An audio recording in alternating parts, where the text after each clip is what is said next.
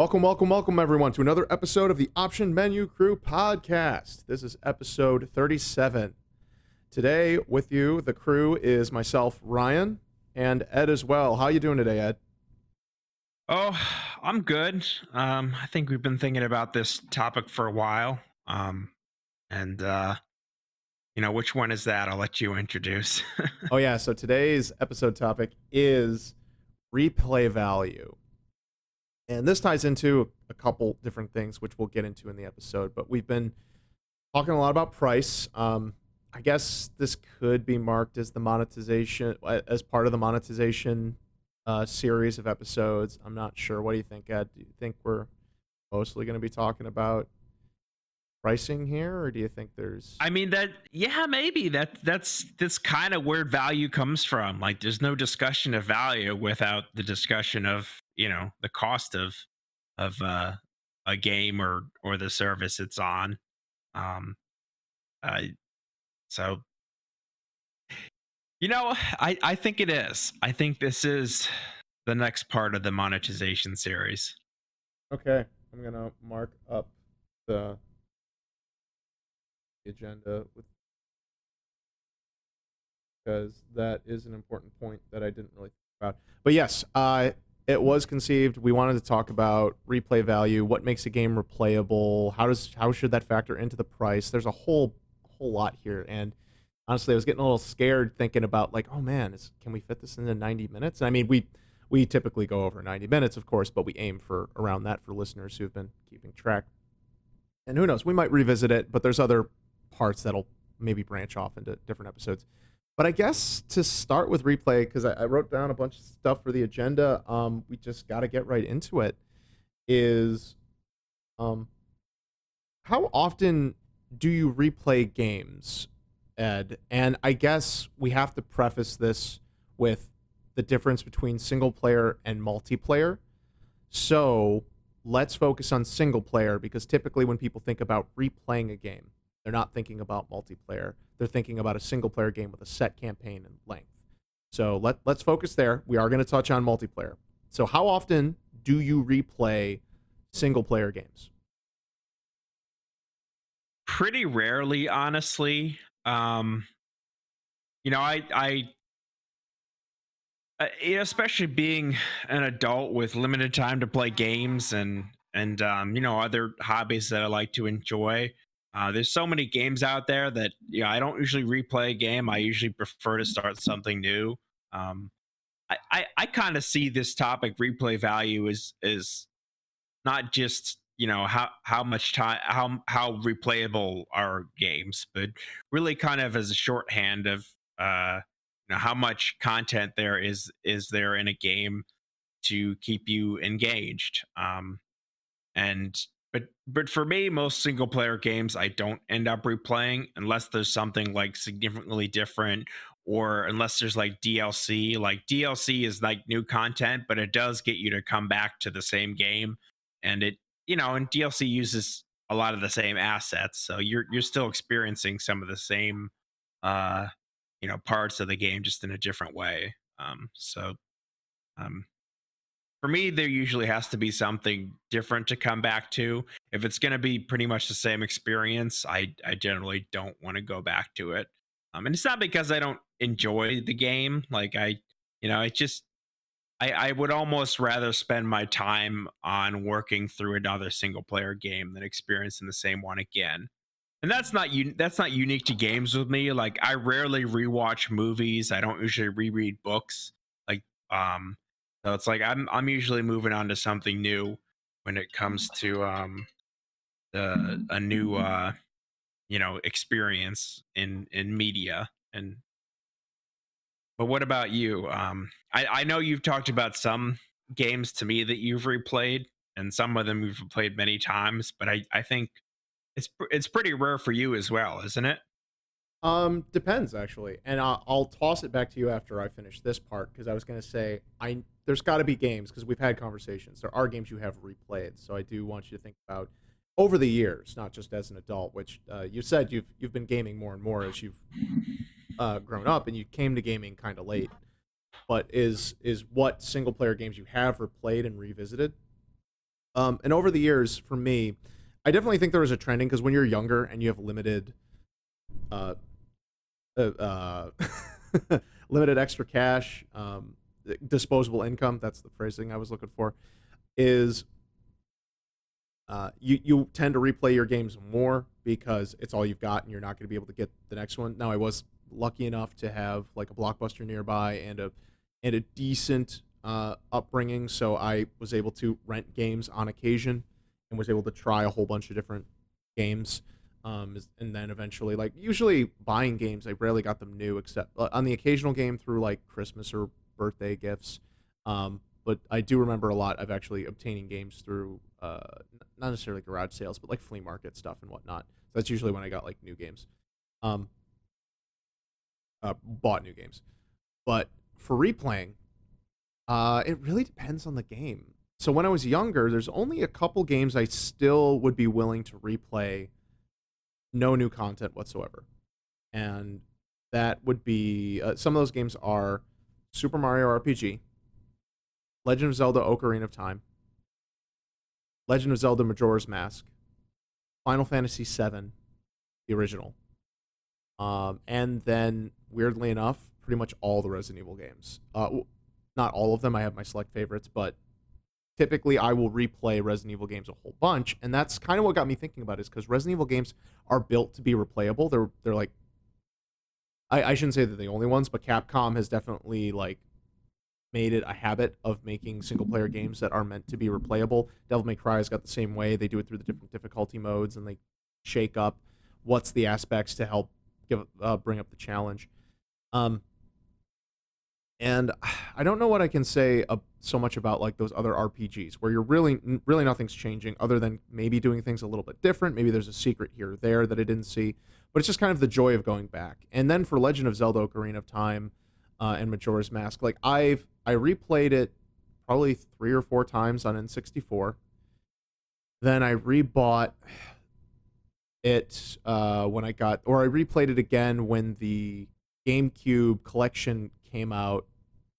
Um, actually twice, because I think yeah, when Wind Waker was coming out, there was the Ocarina of Time main quest and master quest port of the N sixty-four of Ocarina of Time to GameCube, and then they also did a Legend of Zelda uh, separate collection for GameCube that had, um, I think, Zelda one, Zelda two, Ocarina, don't remember if Master Quest was involved with that, and Majora's Mask, uh, and I think that also had like a demo of, I forget if the demo, I think the demo for, maybe it was just, maybe it wasn't playable, maybe it was just a video, or for Wind Waker was on one of those two collections. I forget which one. Um, and then I rebought Ocarina of Time and Legend of and Majora's Mask when they made the three D S versions of them, which were actually enhanced. Like they weren't just like remasters. They were all, they were like enhanced remasters because they redid some of the graphics, character models, texture work, et cetera, and so on. Plus interface changes that made those games easier to play. So.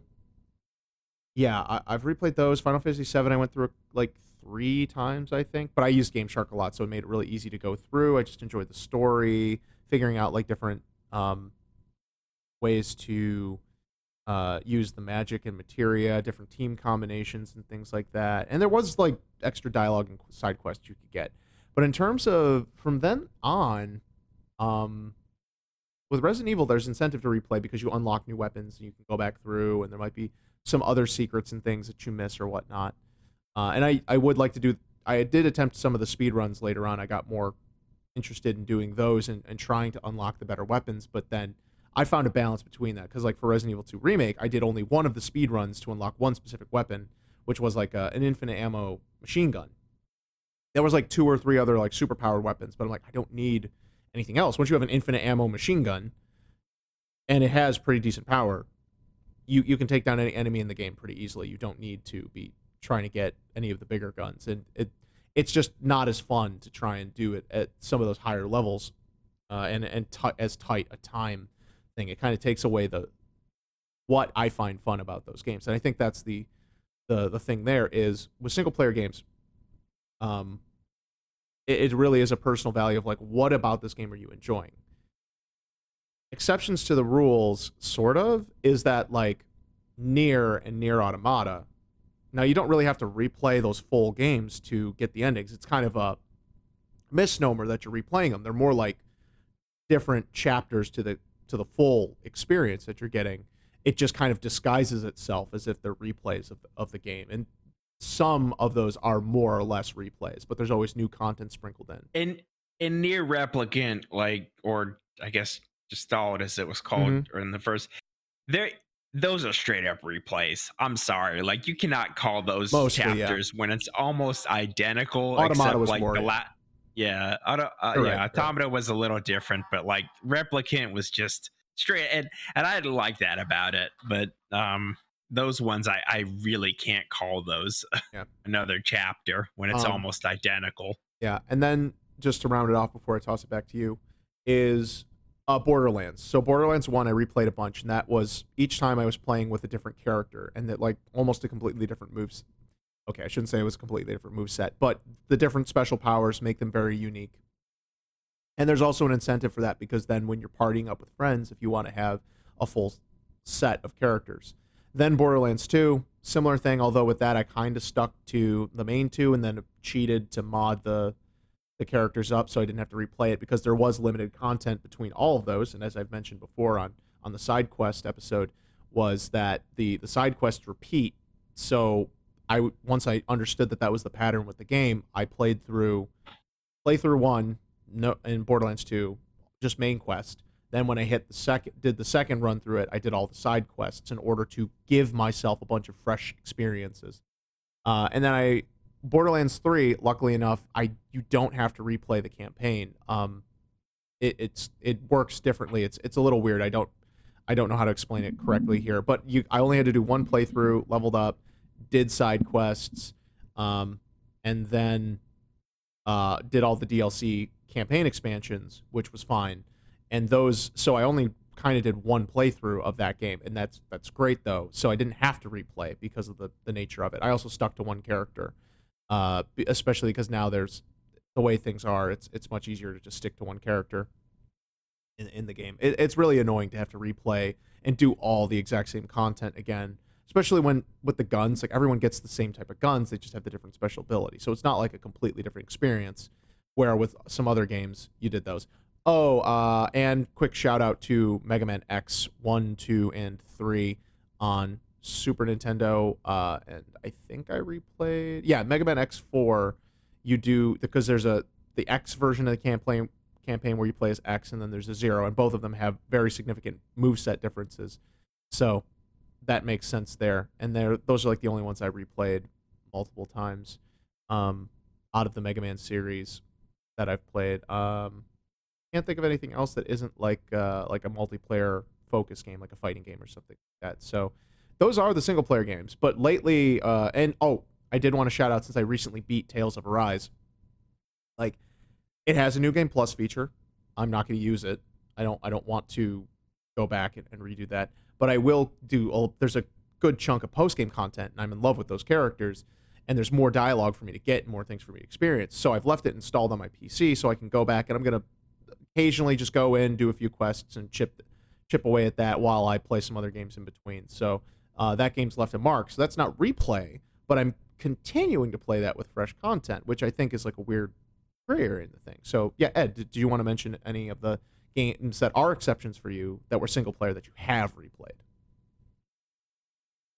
I'd say most of them are probably was when I from when I was younger and mm-hmm. didn't have, you know, as many games, either, you know, just didn't have the money or means to buy every game that looked interesting to me, mm-hmm. which, uh, you know, that's just a challenge for me in adulthood. I get it, adulthood. I get excited by something new and buy a new game, and then, oh wait, I'm still finishing this old game. So, but you know that. Yeah. um, but I, I, I think um, probably the Ratchet and Clank games on P S two are the best example of games I've replayed, because those games, and actually Rift Apart does this as well. Um, maybe I'll play that again. But they have um, a challenge mode after. It's it's kind of like a re, a new game plus, where the the enemies are more challenging, but you get a multiplier for bolts, which are the currency in the game, where, you know, if you if you kill more enemies without getting without taking damage, you you will get a multiplier on the bolts you receive. And you really need that because you can buy better versions of the weapons that you've already um you know upgraded fully. So you're you're um it's it's just more of the same, but you get more powerful weapons. There's kind of a on a new gameplay loop where you get more powerful weapons and you get more bolts. Like it, it is it's the same game essentially, but they give you a reason to keep playing it, and they're they're fun games to play, and uh they're short enough that it's it's not it I don't think it gets too uh stale. um You know, uh, the other game I can think of that I had replayed a couple of times and is um, Metroid Fusion. Uh, that was the first Metroid game that I played, and I still like that. Um, might go back to that after Dread, just because I, I have I'm having like nostalgia for it because I you know it's the first one I played, and you know I don't know if I'm remembering it being better than it was, and you know I I, I think we had a conversation where I was kind of putting that above Dread, but Dread's a really good game too. So it's like, it, it, I had the thought to yeah, replay it, but I hadn't yet. Yeah, Try, trying to think of anything else that like. There's some games that I would like to replay. I just like, like I said before, I get excited about something new, and um, you know, don't necessarily put the time into it.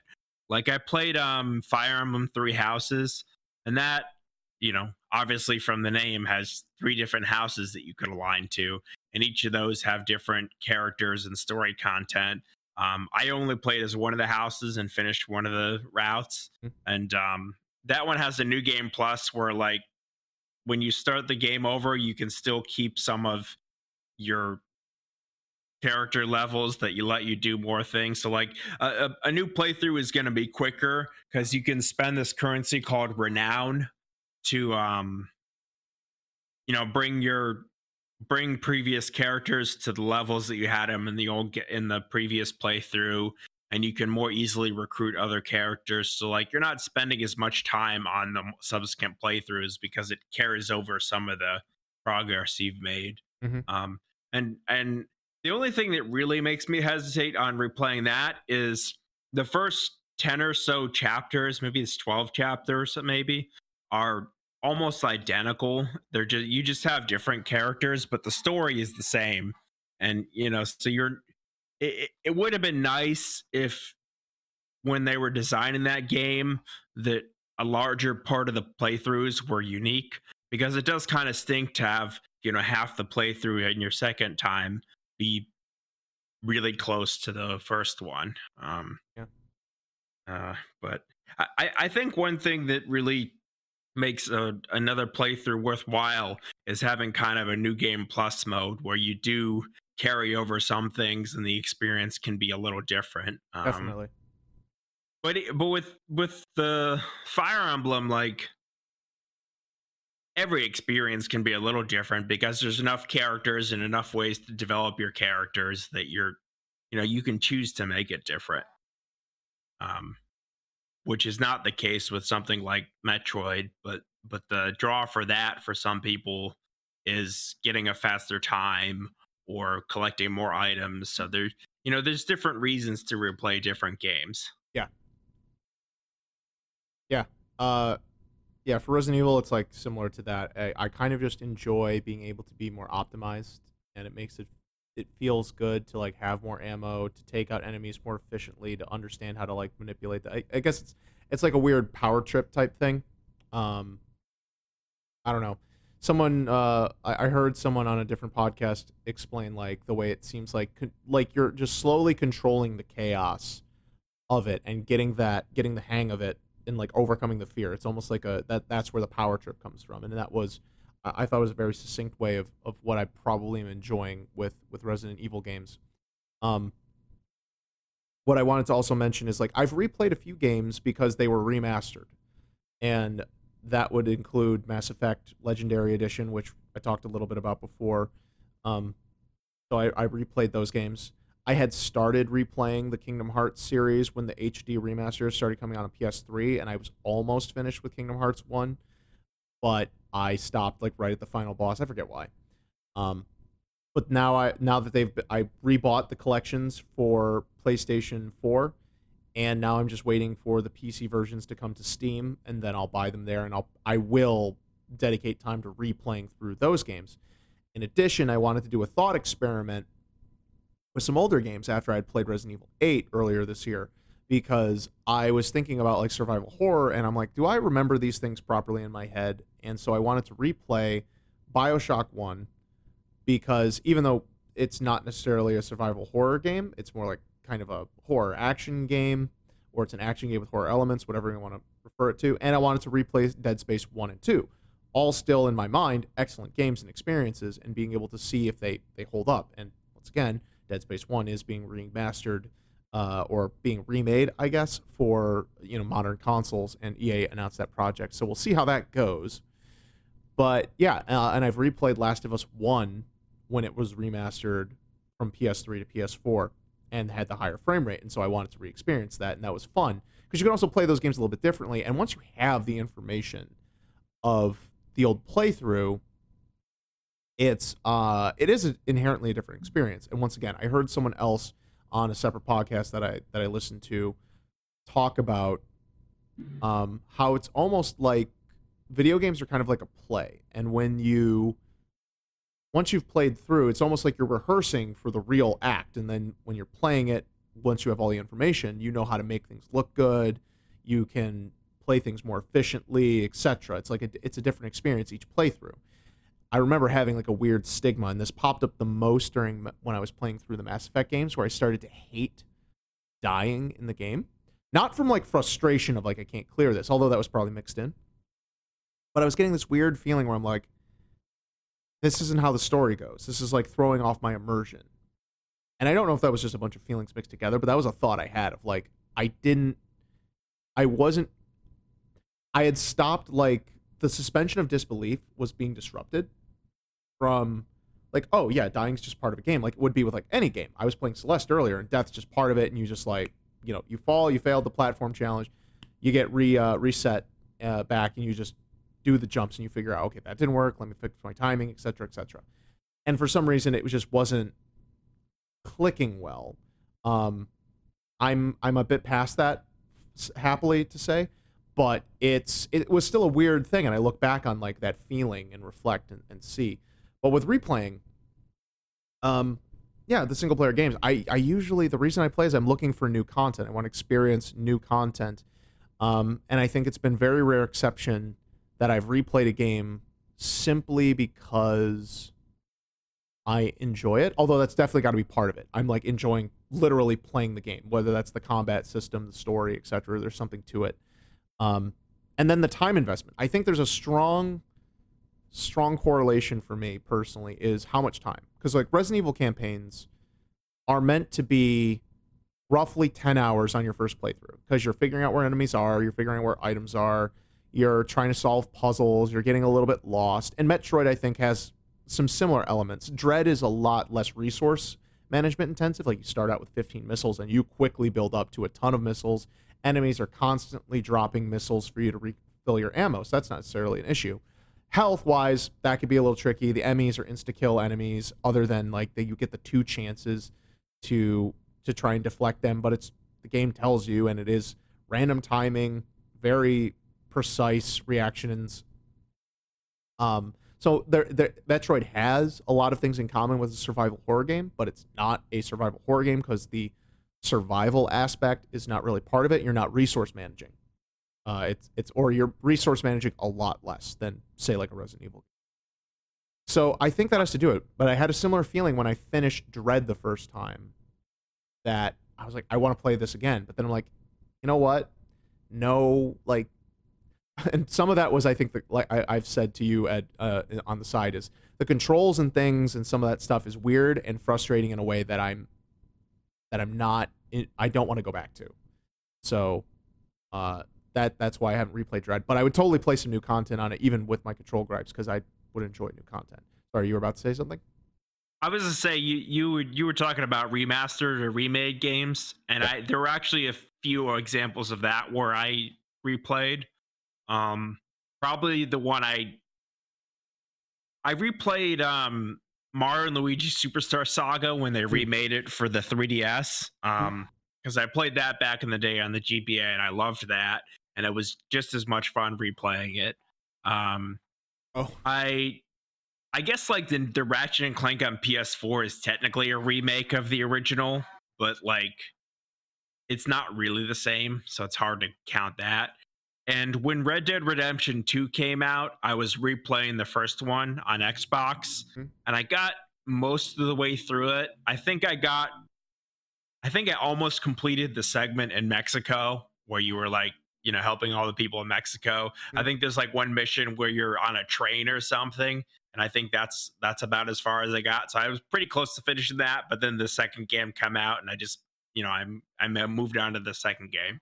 So I think those are the only ones I can think of. Um, like I said, I'm not big on replaying games anymore. Um, you know, I always intend to. Like, I get excited about something. I'm like, oh man, I would love to replay this. Then then something new comes out, and it just gets put on the back burner, and it never happens. Yeah, uh, you reminded me, thinking back, I'm like, okay, now I remember. I, I can't believe I didn't. This is similar to, like, I, I squeaked out the Mega Man X reference. Also, Sonic the Hedgehog. I was a huge Sonic the Hedgehog fan. Still kind of am. So, Sonic one, uh, I replayed a bit. Sonic two, love it. Sonic three, replayed a whole bunch of times, especially since I had save slots. Um, and then I've played a bunch of the other Sonic games, and I'll usually play them. And I remember with Sonic Unleashed, I would go back a whole bunch of times, and I would replay a bunch of the day levels just because that gameplay is inherently fun, and trying to refine and be better at it is part of the appeal. Uh, and those are shorter games, like Sonic Adventure one and Sonic Adventure two, but the other classic Sonic games, so like Sonic Unleashed doesn't have this, but Sonic two and Sonic three. Um, once you unlock Super Sonic, you can play that game a completely different way because you can get be invincible, a lot of the hazards are less of a problem, you can accelerate a lot faster, it, it just feels like a different experience, and there's been newer Sonic games where they have supersonic modes to encourage that replay value. They've added it in or had it there as, as a starting feature. So that's another series I wanted to shout out is where the ones I've bought. And those games were also inherently replayable. Sonic Rush, uh, Sonic Rush one specifically, I've played a whole bunch. And actually, um, there's a fan game. Eve, is it Sonic Utopia? Hang on, I'm going to try and look at my computer right now and see if I can... I've still got it downloaded. Um... I think it's called, it's just a demo of one level, and that, and it's a test of, uh, like a test thing, and I just, it's awesome. I've booted it up a couple times and just played through it, and I just go in, I play the stage, I run around, it's just this big open thing. Um, it's tons of fun. Uh, yeah, I want to say it's Sonic Utopia, because I'm trying, I keep forgetting if Sonic Utopia is the name of that tech demo or if it's the name of the actual fan site where they, you can get all the Sonic fan games. So, yeah, there's certain things where if the game is inherently fun to play and you can experiment with the way the gameplay is, that's another way to incentivize, like, I want to go back in because I want to play with these systems and I want to see, and there's, I'm getting this visceral feeling of feedback. And I, and I think a lot of that plays into like multiplayer games as well, especially fighting games. Like you feel yourself get better as a player, and there's a incentive to that, and just the feeling of playing is itself fun. And I think a lot of people have that for a bunch of different games, and that's going to factor into this conversation a lot there. Um, but let's let's move this conversation forward a bit, and you can bring in other anecdotes related as we go, of course. Is a lot of people equate or use game length as a means of determining whether or not a game's price is correct or not. Now, everyone's got different budgets and different things there, and Ed, you, you're more, much more financially conservative than I am, and I try to be financially conservative, and I've kind of loosened up over the years as I've found other ways to get into it, but I've also changed my habits, so I'm I'm spending my money in more satisfactory ways. I'm still spending more money, but I found ways to make sure that it's because I've found, I know how to make the most out of all my, my cash there. So to start this part of the conversation, how long, what what's your feeling on length to price? Let, let's start there. Uh, game, game length.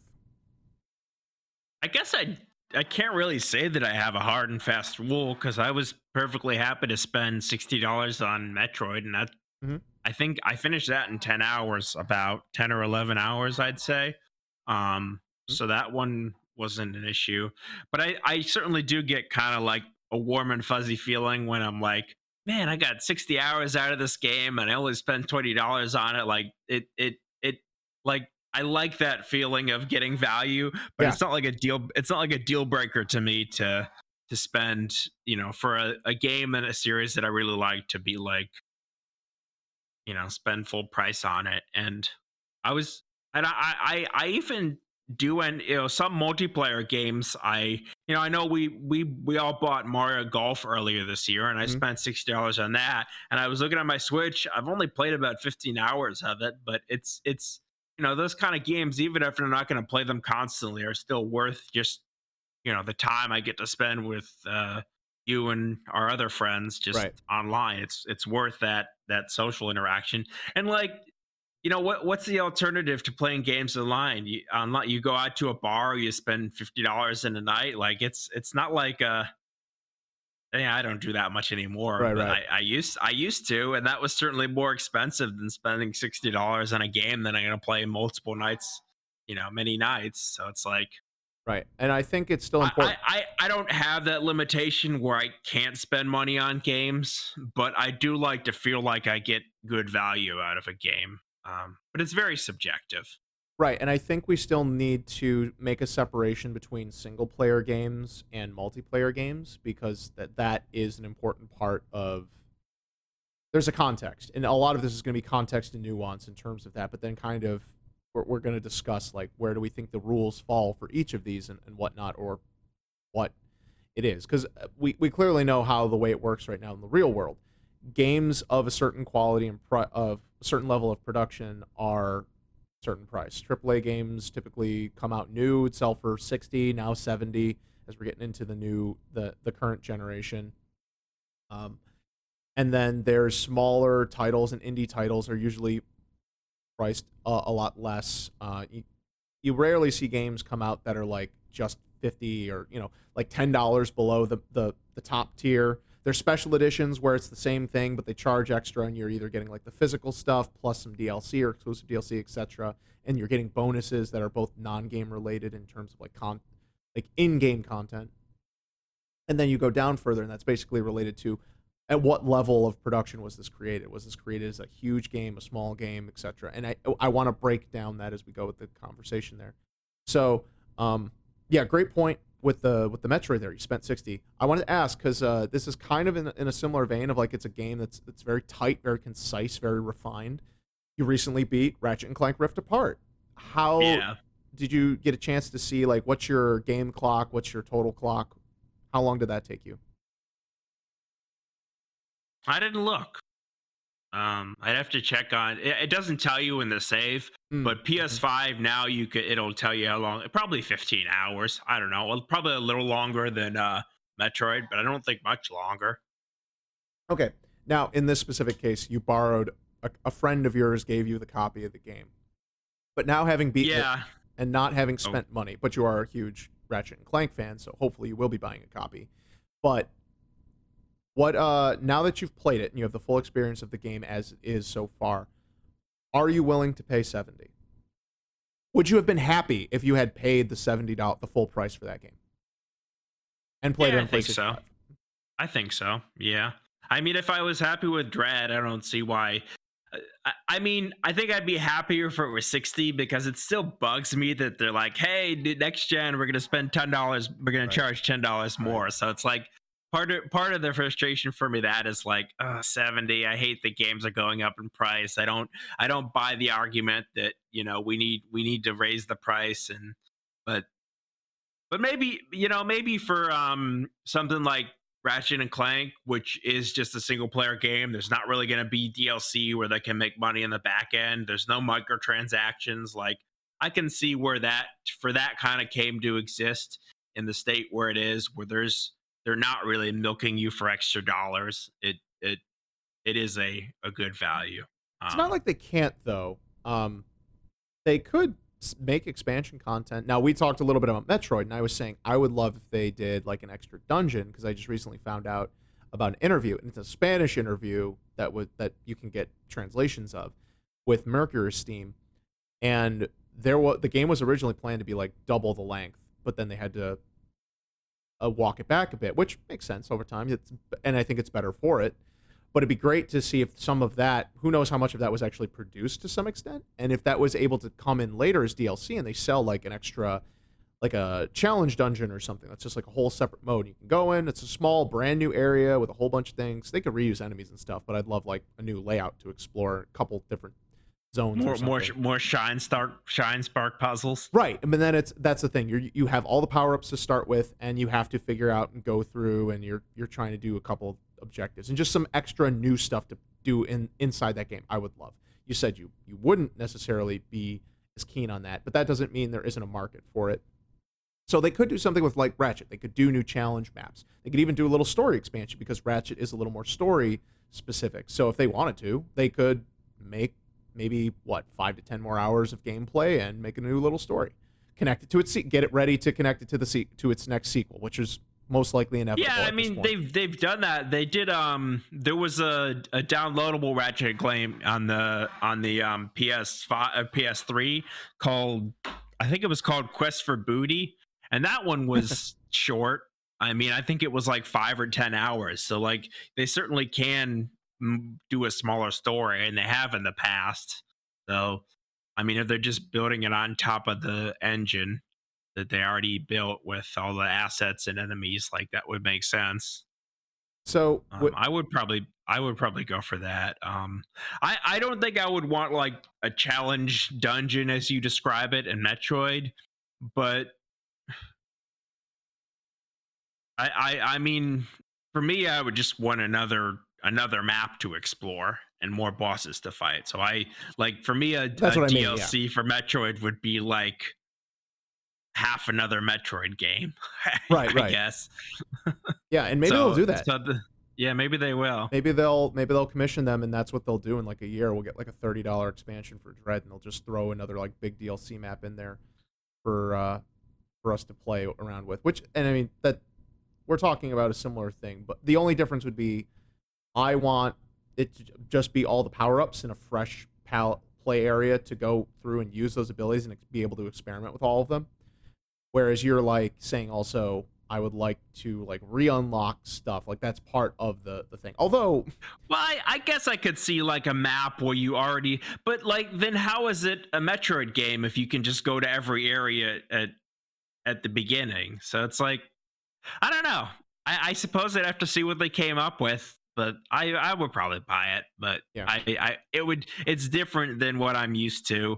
And yeah. But it is like a I me- like I like I like this stuff I'm used to. That's yeah. I think it'd be an, kind of like person I am. Right. I think it'd be an interesting challenge. But think about it, like with the bosses for the games. Like the bosses are themselves like the perfect kind of challenges where you go in with all the gear, especially final boss. You've got all the gear, and then you just have to figure it out. So like bosses are easy to design where it's like okay, what which weapons and what phases does work best. For some of the puzzles, I get what you're saying. We're like, well, how do I get past this? But Uh, there's like the Shine Spark puzzles are a perfect example of just because you have the power up doesn't mean you know how to solve the puzzle. You just know that mm-hmm. this is the key that solves it, but you have to figure out how to do it to make it work. So I, I could see how they do stuff like that where you have to um, cleverly use that or defeat certain enemies or or like clear certain obstacles. Like uh, I'll spoil one puzzle which you probably did as well. Whereas there's there's like the one thing, um, in the one plant area. There's the disappearing platforms uh, that are plants. Like you step on them and then they retract and they come back after a couple seconds. And there's a oh, yeah. there's a uh, grapple beam block that you have to pull that you can only get from standing on one of those things. You have to figure out, well, okay, the grapple beam takes so long for you to pull a block out, and the puzzle is you have to freeze that uh, the plant thing with with a freeze missile to be able for it to stand. And there's nothing telling you you could freeze those things. You just have to play around and be like, wait a second. What if I do this? And it works. And they're like, oh, and then you get the amount of time you need to pull out the block. So they could do things yeah. like that. Yeah, I did that. That was fairly obvious to me, but that's because I was, you know, that that was, that's how ice missiles worked in Fusion. That was where ice missiles weren't a new thing to Metroid and Dread. Right, and I know ice missiles aren't a new thing. I the interaction of the ice missile with that object. There's nothing in the game that like draws you to do that. Where it'd be like, you know how when you collect a new power up in Metro in the in the game, where it's yeah. like it immediately puts you in an area where it's forcing you to use it, so you figure out how it's supposed to be used. If they had done that, where like after I got the ice missiles, like you have to freeze the pedals to get out, then oh, I'd be like, oh, I can go back to this area and do that. But it's that's not how it works, or it doesn't tell you you can do that. It just tells you you can freeze enemies, and of course you're going to use the missiles on enemies because you want to use missiles on enemies because they it blows them up faster. So you you're going to get that. There's nothing that tells you that that's going to work on environment things other than what in the tooltip where it tells you you can blow up like those uh those spiky fire plants. So and that's. That's fun that you can figure out, but that's kind of the idea I'm saying is that there's mechanics and stuff they could do. Or just like with Zelda Breath of the Wild, there's all those sorts of ways that your tools can interact with the environment, and Metroid doesn't have as much of that, but they could do that or create new stuff where you have to figure out how do I break through this type of block. They could just create mystery block, and that you don't know how it breaks through until you try everything. But that's a little bit it of trial be, and error. It would be, it would be cool uh, if like a new Metroid map had like no regular enemies in it, because if you've already gotten like the screw attack and all the upgrades, then like you're just gonna blow through them anyway. I think so. It's like, yeah, what were yeah, you saying? Right. You're, no, you're right. You're right. Sorry, we are getting super off topic. This is turning into a Metroid Dread D L C uh, podcast. Yeah. So let's let's get back on track. Yeah. So, yeah. Either way, um, that's different. But I was also saying for like I was gonna say for Ratchet and Clank, maybe they could even do what they did for Ghost of Tsushima, where they ended up launching a multiplayer mode. So they could do that. And for Ghost of Tsushima, it was a free add-on, and now they're selling it as a standalone as well for twenty bucks. I had to double check that on my phone. So they could always do stuff like that for single player games. There's ways to expand it, but that's not replay. That's more content. That's different. We're talking about the game. A, a game has has only its set amount of content, and it's it's about replaying it. So the length of the game and the value there. And so that's the other thing. So we've you've played games that are less than twenty hours, and you're willing to pay full price to them tentatively. You'd at least pay sixty from what you've said.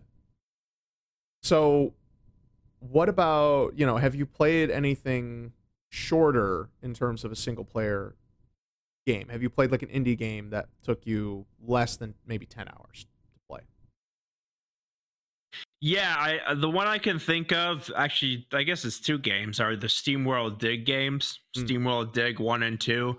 I think SteamWorld Dig one is probably like five to six hours, mm-hmm. and I think I finished SteamWorld Dig two in like eight hours maybe, mm-hmm. and those were really short, and I loved those games. I, those were great. Um, those are those are the, some some of the only um, Metroidvania get type games outside of Metroid that I have I have finished. And um, you know, I I mean they're like Metroid games. At least the second one is, where if you want to do more, you can. Mm-hmm. Um, I've never been a I've never been a completionist in in most games. I usually get as many power ups as I feel I need to or feel like doing. So. Um, But I, right. from what from what I did finish in SteamWorld Dig two, I think it took me about eight hours. So that was less than ten hours. Um, so, so how much did, do you remember? How much you paid for it? Either twenty dollars, I think. I think yeah. I, I think I I think I paid for it full price, twenty dollars. Okay. Do you think? Do you feel like you would have paid more and been happier at paying more if they were more expensive, like thirty, forty, fifty, whatever? Maybe I would have paid thirty, um, but you know it's it's tough because part of what you're paying for in a full price game like Metroid Dread is the production value, and um, right, you know it's, the SteamWorld games just have a much lower production value. Like the art is great, like I like the way they look, and they're very polished mechanics wise. At least the second one is, but it's um. You know, it's definitely not a high budget game. So I think twenty dollars is a fair price for it. Yeah. One, one game I haven't played, but from what people t- talk about the length is like Hollow Knight's another Metroidvania, but apparently people will spend twenty, thirty, forty hours on that, depending on how lost they get and how many bosses they fight, extra ones. Yeah. That's a fifteen dollars game. I think that one's like underpriced. I, I hope the, the developer Team Cherry will charge more for the second title in that series, because I it, it, it seems like from the value perspective that it's it's way under, they're way undervaluing their work. So um yeah, but it's hard to say. Yeah, some some games you really feel like you got a deal, and on other games you don't. Right, and that's there's a very subjective conversation happening here as well. And what I was going to eventually lead to is, where do we measure this, and is it be, are we being fair to games? And to some extent, as this the mo- the whole point of the monetization series is exploring what's like fair versus what's going to work realistically, and what what's realistic, what's unrealistic, and where where, where could be the, the new ideal for a for balance, for reality, is um production value and the actual or production cost is the only set solid measurement you can really put to what games should cost. And you brought that up, so that was the that was a great segue for the next point is, we can only tell, the only solid numbers you can have is, because even with the game's play length, that can vary greatly based on a person's ability to play uh, and other factors of the game that might require more time, like watching cutscenes. Like, those are things where you can tell how long a cutscene is. People can pause them, people can skip them, people can uh, not pay attention to them, but they have a set run length. So you could say on an objective base, like, this game going from here to here to here, and the, but the estimates for combat, because while you could do math for what is the most optimal move set, the damage, like the uh, developers could do, you know, certain calculations for things, but all of that is really, playtime is very estimated. It can't be really set down unless every single thing is timed. Like Sonic the Hedgehog, we'll use that for example. Sonic the Hedgehog's games ha- uh, stages. Uh, I'm not sure about the newer games, but definitely the older ones, Sonic one, two, three. There's a hard limit, and even Mario has this. There's a time limit. Uh, for Sonic, it counts up because it's tracking. You want to do it as fast as possible. With Mario, it's counting down because they want you to beat the stage. So Sonic has a hard upper limit of ten minutes. And if you hit that ten-minute mark, you die. And you start from, restart from a checkpoint or the beginning of the level. Mario, opposite, same reaction. That counts down. If you hit zero before you reach the end of the stage, timer's gone. Uh, you you have to restart. So it's really hard to say length, and that seem kind of makes it ridiculous. Instead, the only thing that's easy to me- or that's more direct to measure is how many people worked on it, what were their salaries, what's the cost of producing the boxes and the copies, uh, and paying people, the man hours, the time it took into that. All of that you could fill in and on a spreadsheet and get an exact dollar amount. Marketing costs as well. Things like negotiating license for music or appearances, so on and so forth. All things that can be put to an exact dollar value, and you can measure it against how many copies you need to sell to make it back, and at what price do you sell those to do that. And that's a conversation that has happened before a little bit about where that breaks down. Did you mention marketing? Uh, I believe so, yes.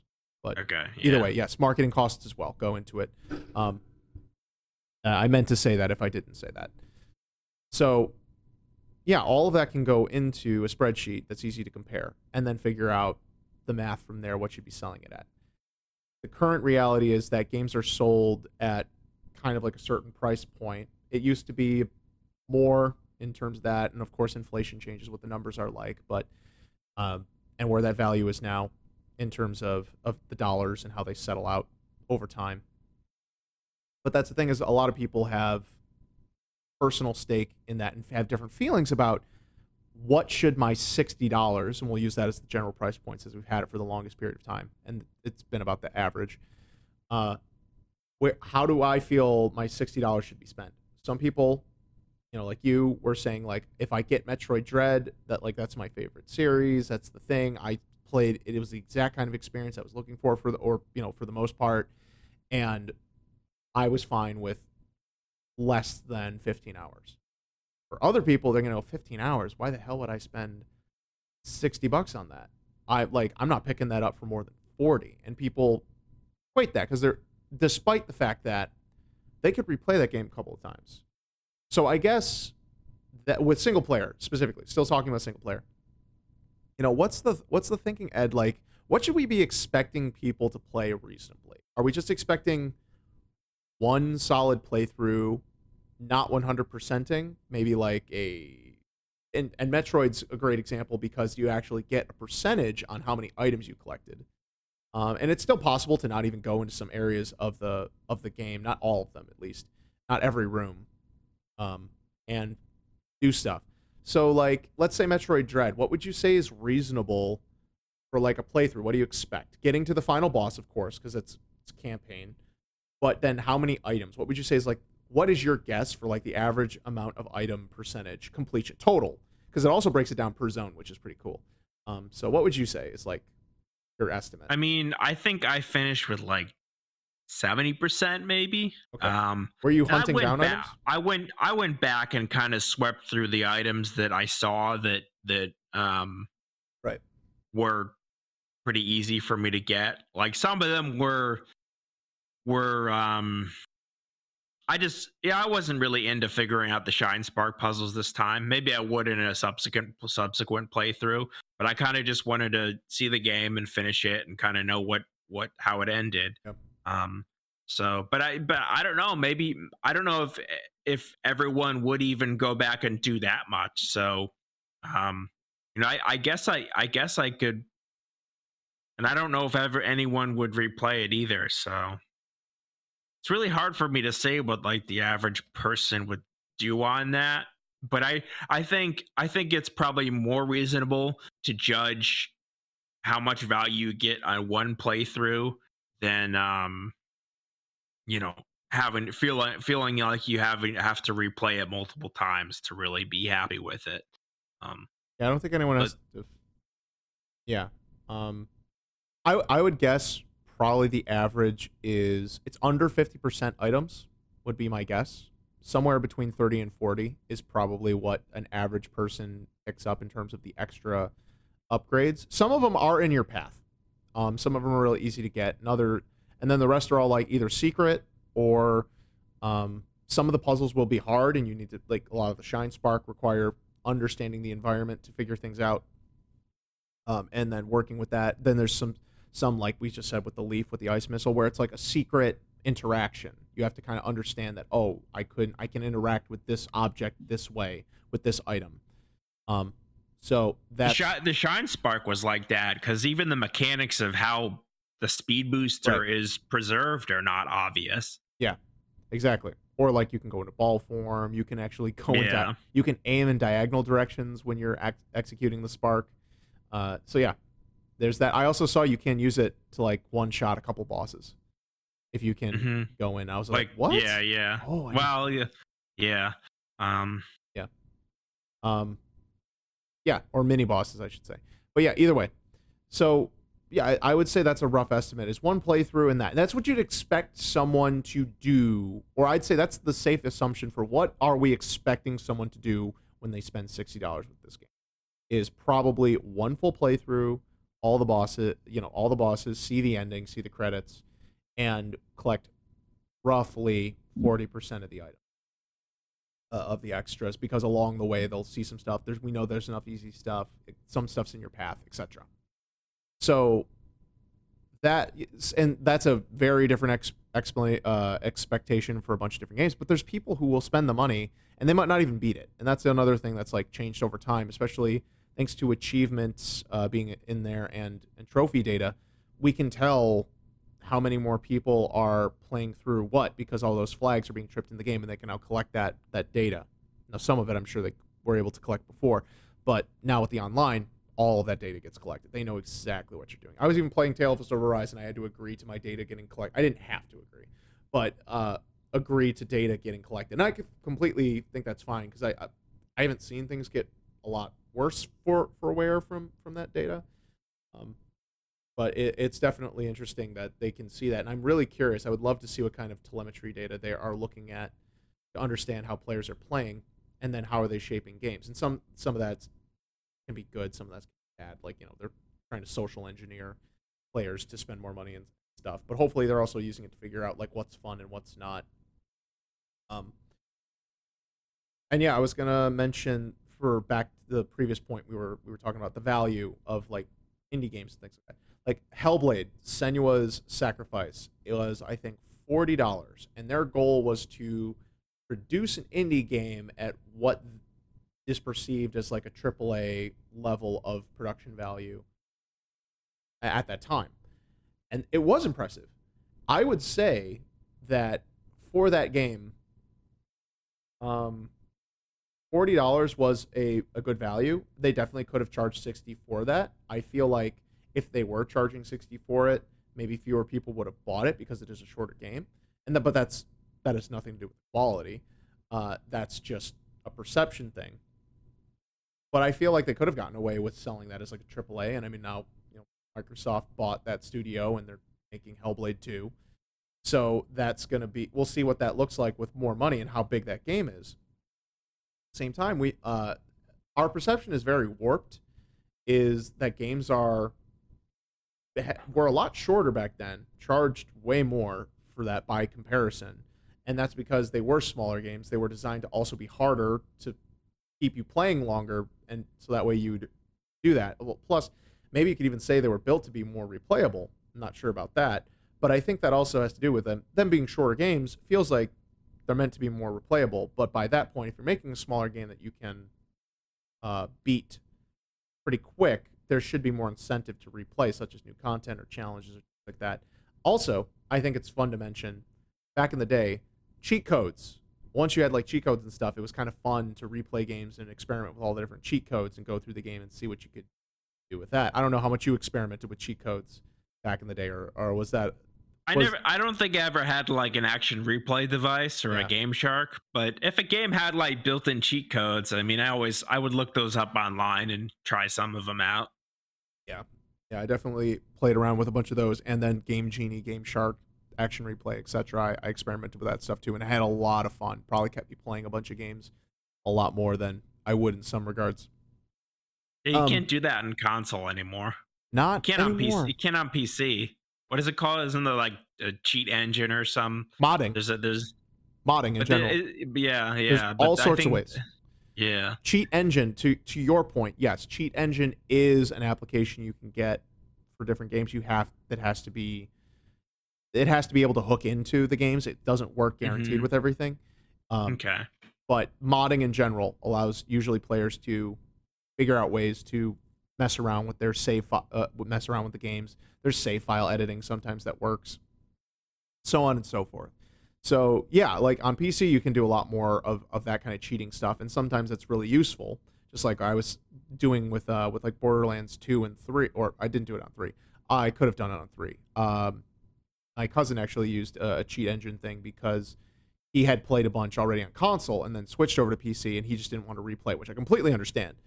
And so, like being able to, and since Borderlands games don't let you just max up, you have to play as each character in order to max them out. You can't just like carry over that progress like a New Game Plus style. So I understand we're like saving time. You just want to cheat for that. And I don't think that's there's anything wrong with that, because you just want to have the different characters to play through. You already, and there's no different content. So just playing through it again with the other characters, it, it's it, it's not as much value, especially for someone who's experienced with gaming. Someone who hasn't done as much gaming, doesn't know all the rules and stuff like that, maybe there's more to get because they're learning more literacy from the game design. But for someone who already knows, like, well, yeah, I can quickly suss out how all these different powers would work, or I can experiment with... I, I don't need to experiment with everything. I only need a few things I want to play with.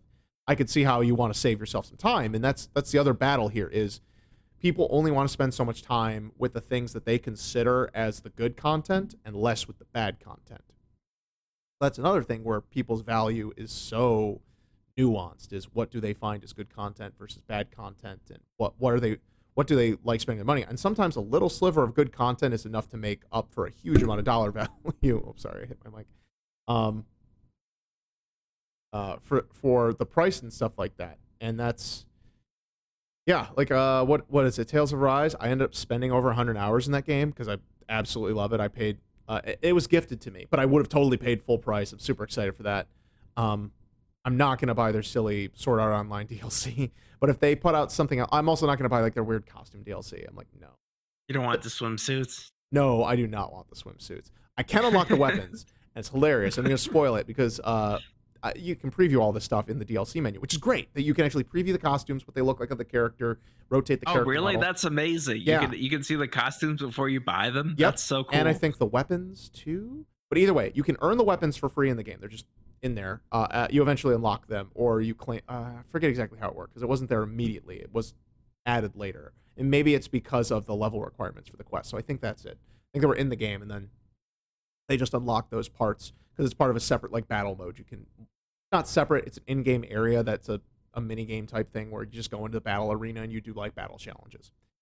But like the the one the one character, uh, Shion. Her special summer-themed swimsuit weapon is a super soaker that's like the size of her full rifle, and it's and to me that's hilarious. And so luckily I was able to unlock. There's a, there's the initial version and the second version's the same thing but a different color scheme. So I unlocked the initial one, and since the system has a weapon skin system, so you can just put the skin on over whatever the stats are for your primary. And I was able to play with that, and I just thought it was hilarious because it lo it looks so good. It was it just made me laugh, and I just loved having it there. So there's things like that where that that stuff's pretty cool. I appreciate them them doing that. Uh, I wish there was just a way I could unlock it in the game, but uh, especially since they already, you know, it's it's pre con they made it as content to monetize. It's out at the game's time. Like, I'm not going to do that. You didn't take extra time to make this. You made it during the same production thing, and you're selling it as se separate. So fluff off. Uh, Bandai Namco with, with your with your B S there. Sword Art Online thing, I'm just not that interested in. Um, who knows? Maybe maybe later if they do like a content pass or something, I'll get that. And it's a licensing deal, so I just like whatever. Um, Didn't they have like X P boosters too in Tales of Arise? So yes, they actually started selling like E X P boosters and in-game like item packs with Tales of Vesperia, which was the Xbox three sixty. No. Yes? It's either Xbox three sixty or Xbox One, I forget. But that like Tales game, and people were like, "What? Why is this coming to Xbox?" And it's and it was just when Microsoft was trying to get more Japanese games on its systems. Either way, uh, they started doing it there, and people were like, "What are you doing?" And I I'm very well with, with a single player game.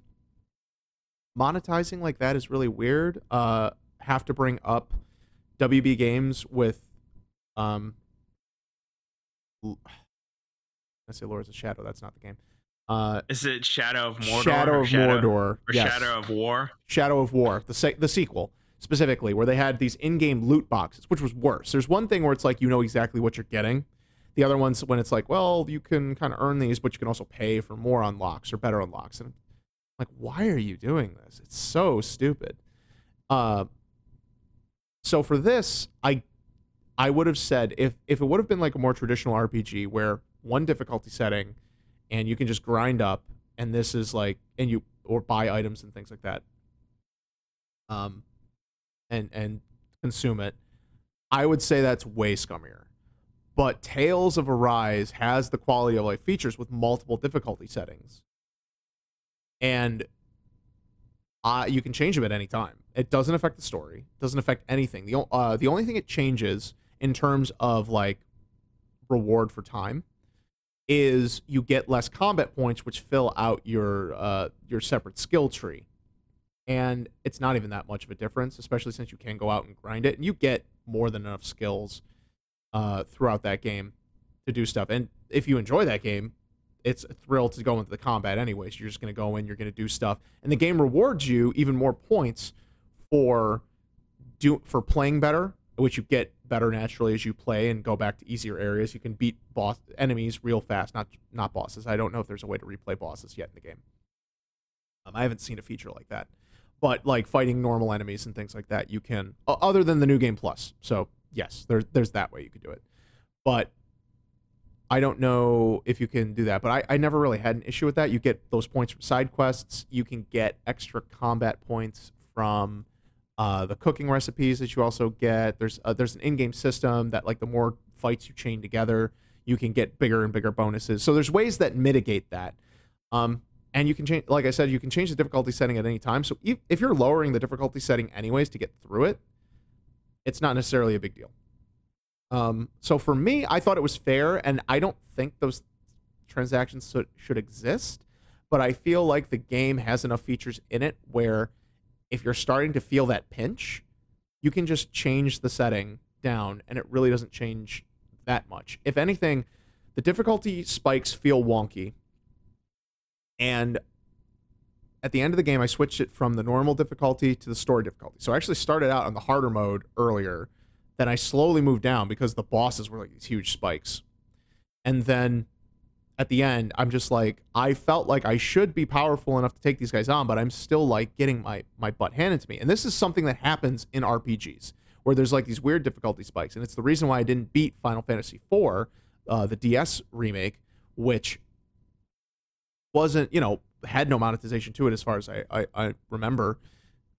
And the last dungeon, like I'm level eighty fighting these enemies and they are kicking my butt, dealing tons of damage. I'm burning through my items and I keep trying to like, well, I'm trying to save it because once I get to the boss, which will have multiple phases, probably a random one-hit kill move in there somewhere that could both wipe out party members or team wipe.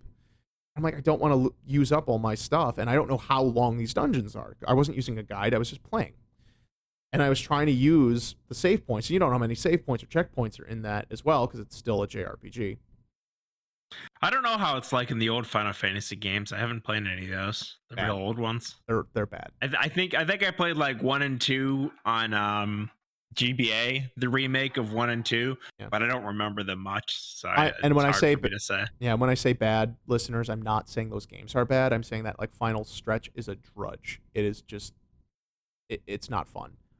Yeah, because you could do that, and like I don't really want to just grind up because enemies are just doing an insane amount of damage per hit. They're not missing that much. Your, you know, your team can get easily wiped. You're reviving, and if you're trying to be conservative or whatnot, and you also older games they don't have checkpoints. You know, so if you die, you're starting back from wherever that last save point was, and that could be the entire dungeon, that could be midway through a dungeon, whatever. And then also with the boss fights. Like, rarely in the old versions, like the Super Nintendo and whatnot, the, the D S version, I think, was a little bit better. But you don't know what that's going to be like. Say, and sometimes you save, like, halfway through the dungeon, and there's no way to get back to the beginning if you're like, right. oh, man, I, I cannot do this. You you just got to trek back and hope you have enough right. items to get to safety. And, yeah, yeah you could be, like, soft-locked there. Yeah. Yep. And then Tale, and Tales of Arise, once again, like, just time and uh, refinement and quality of life. Like you can fast travel out at any point in time. You don't need to be at a fast travel point. You can fast travel to any fast travel point from when, I, as long as it's not a cutscene or in the middle of a fight. If you're in the middle and you're like, oh, this is the point of no return, it tells you, which the game does several times. There's a couple of points of no return story-wise, um, but there's only one true one for the final boss. But you can just go back. Then there's more side quests. You can get more weapons and gear. You can go refill your items. You can cook food, so you get one of the buffs going in, and that game wants you to cook every as soon as the food gauge runs out for whatever your buff is. A character will always chime in and go, man, I'm hungry, and it's like, I'm like, I get it, but, and then it will like remind you, I think like every two minutes or something like that. It, there's a, like a timer, so I'm like, oh man, we should get some food. Oh yeah, we should get some food. Like the game wants you to cook, wants you to constantly be cooking. So you're and saying I, like these these factors make you more likely to replay a game? I'm I'm not. Not oh, yeah, quite right. sure. I'm not quite sure where you were going with regards to replay value. Right. Uh, sorry. I was trying to tie that all into how much time a game takes and vary wildly based on the experience of that game. And some people would say that was good content. Some people would say that's bad content. And so it's hard to say what's going to be worth the dollar value and where people are going to be happy. Um, and it, I, I'll use the example, bring up the example again. Like I played Celeste. I forget exactly what my time on the clock was. I played that on uh, through Game Pass, and then I went and bought the Steam copy. Uh, at once I beat it because it, it was a pretty short game. I think it, maybe like maybe five or six hours total. I, I'll have to double check. Um, but great game. Uh, I think I paid twenty bucks on Steam. I don't think it was on sale or anything, which is fine. And uh, would I've paid more for that game? Um, I don't know. I don't know. I, I think production value, uh, there's also perceived production value because you could even make a pixel art game and and make a huge one. Uh, Hollow Knight, that's a game that's, we keep bringing up, I don't think either of us have actually played it, but that's a game that kept being produced over time, that kept adding content. It was already a huge game, it got huger, and there's just more to it. And the time it takes for that, uh, I don't even know how big the team is and stuff like that, but there's things like that where over time, that game is definitely in its complete version worth sixty dollars, despite it being two D. And people also have those weird hang-ups about what the visual style of the game is. And indeed, there are certain ways that a game can be produced that make it take le- more or less time for it to do that, uh, based on whether it's two D, three D, art style choices, et cetera, and uh, whether there's motion capture and, and animation and things like that. So all of that can vary wildly, and what people actually perceive as value and what, like, oh, was that expensive? Like, I, I don't know if you share this with me, Ed, but like uh, glossy finishes, like that's supposed to be like the whole, it makes things look premium when they're shiny, but it actually, like, because they get so smudged, like shiny can get so smudged up and blemished easier than matte finish, that matte finish is actually like way more preferable than, than shiny in most contexts, but people think shiny means premium. You know what I'm saying? Yeah, I always prefer like a matte finish on my right. electronics. Like some, like some of those are those consoles from like, What what gen was Wii, and like the Wii and the P S three, that that like glossy yep. black, yep. you know, it smudges and scratches and yep. that, that's all. Yeah, I I get yeah. I it, there is a perceived value there, but it in, pra- in practicality, it's frustrating. Yeah, so that that's another thing where, and then the companies are willing to do that because they have to do these things to make a perceived value instead of just actual value. And that's where some stuff gets messed up as well. So tying it back to like time and cost here, um, so like what for six? Let's say sixty dollars, or we're getting to seventy. So that's being forced on us. It's what, gonna be seventy. I'm everyone's gonna charge seventy. The floodgates are open. Not on P C. Uh, well, what do you think? Yeah. For a seventy dollar game, what are you expecting? You've clearly said there's some stuff that you're happy with currently. So what do you feel like you need to get out of a seventy dollars game in order for it to be uh, worth your money? Um, I think the visu- I think the visuals really need to impress for a seventy dollars game. I mean, I ex- I expect it to be either technically impressive or have a really nice art style, or yeah. you know, hopefully a combination of both. Um, you know, I don't need something to be like super hyper realistic, but um, you know, that that's that's one thing where, you know, it's it's hard for, I think it's hard in this, like like you mentioned with some indie games, I, I think it's reflected in the price that most people value the, you know, the technical aspect of a game, because it's much easier to to justify a higher price when you can really see that like a lot of time and effort and, you know, therefore money went into developing the visuals of a game. Um, um I, I would s- go ahead. Yeah, I was gonna say trying to focus it more to the the, the topic specifically about replay and like length currently, because that's kind of the thing. So like. Like we said, we don't really replay games too much, except with rare exception for specific types of games. So where where does that replay back? How much do you think replay factors into the cost? Do you think it should factor in more? Should like Ratchet and Clank have been maybe like five hours shorter for a tighter experience, and you, you're expected to play through the challenge mode, you're expected to play through it at least two times. Do you think that would be like a fair metric to put on people? Should we expect be expecting people to play games more, or is that a, a, a game uh, more times? Single player specifically. We haven't really touched on multiplayer yet. Um, then I, I that, think or, a... a, a A single-player game should offer a satisfying experience in a single in playthrough. One pl- in one in one playthrough, yes. Um, I don't. I, I, I think if you and this, like, you know, it's different for everybody. But I, I, I don't. I wouldn't want to finish a game and feel like I I wasn't happy with it once I hit the credits. Um, Do you... uh, and I, I feel like replaying it is just kind of a bonus, um, for me at least. What do you think about like So if you're building a game for replay value, you know, what, what we, we've touched a little bit on it, but like sh- if a game is going to include multiple difficulty settings, let's say that's the only thing. You have easy, normal, hard.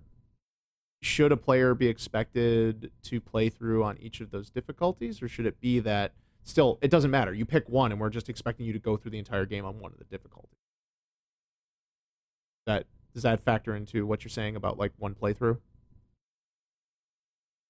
Uh, I mean, some games you, you unlock higher difficulties as you complete the lower ones. So that, mm-hmm. that can be a way to have people, um, you know, replay the game. And I don't, wh- I, I don't want to say it's expected because it isn't for me, but, no, but I, maybe it yeah. is for some people. Well, I'm saying from a developer perspective or even a publisher perspective, because they have a financial investment in it. If a game's being developed to be replayable, like let's say that's their thing. Like they're going, um, we're going to take a game. Let's say we'll say Ratchet and Clank Rift Apart because it's pretty straightforward a game, and it's got difficulty settings, right? Yeah, a okay. lot of them, and a lot of like accessibility settings too. So you can pretty much tune it to your liking. Nice. Which uh, those can probably apply to all the different difficulty settings. So let's just focus on the difficulty setting because that's like the thing that's the most controllable by the developers. So let's say they're like, well, we're expect we're building Ratchet and Clank. We're expecting people to like we want this to be replayable, and our feature is that there's going to be the three different difficulties. Is that in and of itself like is that fair for the developers to go in expecting people to replay a single player game, or do you think that developers shouldn't be like? Where do you think that falls in in terms of your perception as a consumer? Like, do you want that expectation being built in from a developer, or should developers just kind of assume one uh like I'm, you're only going to play it once no matter what they've put in as features? I think I don't think they should be expecting that the majority of people are going to replay a game, because I don't I don't think people will, but I, I think it's a good idea to put things that would appeal to to the type of person that would replay a game. And usually, like, to me, that means something that changes the experience in a subsequent playthrough, either like a difficulty, or maybe there's a new game plus where you get some benefits that, you know, or, or both. You know, it's nice to have a higher difficulty, and if you're playing on a new game plus, you get a few things that give you an advantage on that higher difficulty. So, um, I, I just don't, I don't think it should be. I don't think you should be expected to um. have to replay a game to to feel like you got a complete experience. Um but I, I I don't know if I play the kind of games where that is the case. Like, I know you like um you like uh like hack and slash, like character action yeah. games like Bayonetta, right? Mm-hmm. And I I understand that, you know, they give you a score, there's multiple difficulties, like there's a lot of ways to challenge yourself and gain mastery at those games. Mm-hmm. But I don't I don't generally play those types of games. Yeah, and that's the other thing. Like, even though I like that game, um, Bayonetta one for spe- to be specific, like I played through it. I think I went back and maybe unlocked a couple extra weapons, but I didn't unlock all of them. I didn't redo all the challenges. I didn't replay a ton of areas in order to like get a better score or anything. I kind of played through. I enjoyed the story. I had a good time with the one thing, but I wasn't really compelled to go back through. Um, and I think for personal taste, it's more like I there wasn't really much new to see, and just going back through with different weapons wasn't as satisfying as I as it should be to compel me to do so, I guess. And I'm not saying the game's bad by any means, or that that makes the game poor. I'm saying it's just a, it's just a style, and that's where my personal taste lies, because I think it's still an excellent game, and I recommend it to just about anyone who's interested in trying that type of game at one of like the pinnacles of the design. But yeah, I, I I'm with you that it's so difficult to say, because you certainly should put stuff in to encourage people to play in different ways, because people play in different ways. I don't know what's like the optimal way to encourage people to play through. I know for me, the optimal way is if I play through again and there's new content for me to experience. And, but it's largely the same, or it's like, I think the Borderlands thing is my best example for like how I'd want other single player games to be. is like you've got a main campaign and you get like some side quests in the main game, and then when you do New Game Plus, you get new side quests you can play, or maybe there's like a new story element or like an alternate ending, and that would be a way to get me to play a game a second time. Right now, I'm playing the new Guardians of the Galaxy game. I'm loving that game, and it's been super great. Um, there's a bunch of dialogue choices you can make, but to my understanding, there isn't like an alternate ending. It's just one ending, but then you can get some slightly different to incredibly different scenes based on what your dialogue choices are, and you can also just get new dialogue lines. So if you like these characters, there's stuff. And there's also secrets and stuff that you can find for like uh, alternate costumes. And one of the other things that's like a bonus to it is these characters talk all the time, which is both, which is great because I love the characters are, in, in my opinion, the characters are fantastic. The other part is it's easy to miss stuff, and I don't know how many dialogue lines, because sometimes if you're just sitting in an area not making progress, they keep talking to each other, but there's like there's a few seconds in between everything. So there's almost an incentive to also go back through, because there's the stuff you can control, like when you can make dialogue choices. But if you just sit around long enough, there's probably other dialogue those characters are going to say that you may never hear if you're not playing through again. And I don't know if it's like random, if it's set, certain triggers, et cetera. There's all these things I, I don't know. Um, but also when you're going through, and if you are looking for secrets, as sort of like a weird meta joke, the characters... You, you only play a Star-Lord. The other characters make comments when you go off the path to go to the secret, like side paths, and be like, what are you doing? Or they'll be like, what? They'll talk to, to each other and be like, what the heck is he doing? Uh, you know, one of them might make an excuse, like, well, I guess he's trying to scout off, or one of them is, I don't know. What? I don't flarkin' know what he's doing. Um, and, and it's great. Like, and then you come back, or like, I just recently did a little side quest where I went around, heard them talk, Uh, heard them trash talk me about going off the beaten path. Like, where are you going? Are you sure that's the right way? You literally, I completed the puzzle, and there was like some poison gas I had to get rid of, and the character was like, you literally chose a room filled with poisonous gas over go- going forward. And I was just like, that's funny. And also when I went around, because the game has great game design and it loops back around, one of the other characters was there. It was just waving, like, hi, welcome back. And I was just like, like, that is all content that I appreciate them doing, because it just matches that. But also I enjoy that kind of thing. Like, the game is recognizing I'm doing something, and it's just not like ignoring it like a normal video game would, where it's like, okay, you, you did the thing. Like, of course you're going to do these extra things that are, are completely optional. But if you do the optional thing, the game also recognizes that you're doing it not just in like a resource perspective or like an unlockable. It's also like in universe. And I really appreciate when the when they when a game takes that extra step to make things feel more connected in universe. So that could be considered content, and that's another reason to replay. And when you miss, it's like, what are you going to get? What adds extra context? Does it change the story at all? I prefer things to be more impactful. I don't think when I hit the end of that game, I'm going to want to replay it. But maybe I maybe I will. Maybe by the end, there might be something that'll that'll make me go, you know what? I feel like I should replay this a second time and just make all the opposite choices and see what happens. Um, but I know for a fact I would be more incentivized, and I'd know going in that, like, I'm going to do two playthroughs if the... Uh, if I knew it was, it could be significantly different stuff that I would see and find and do.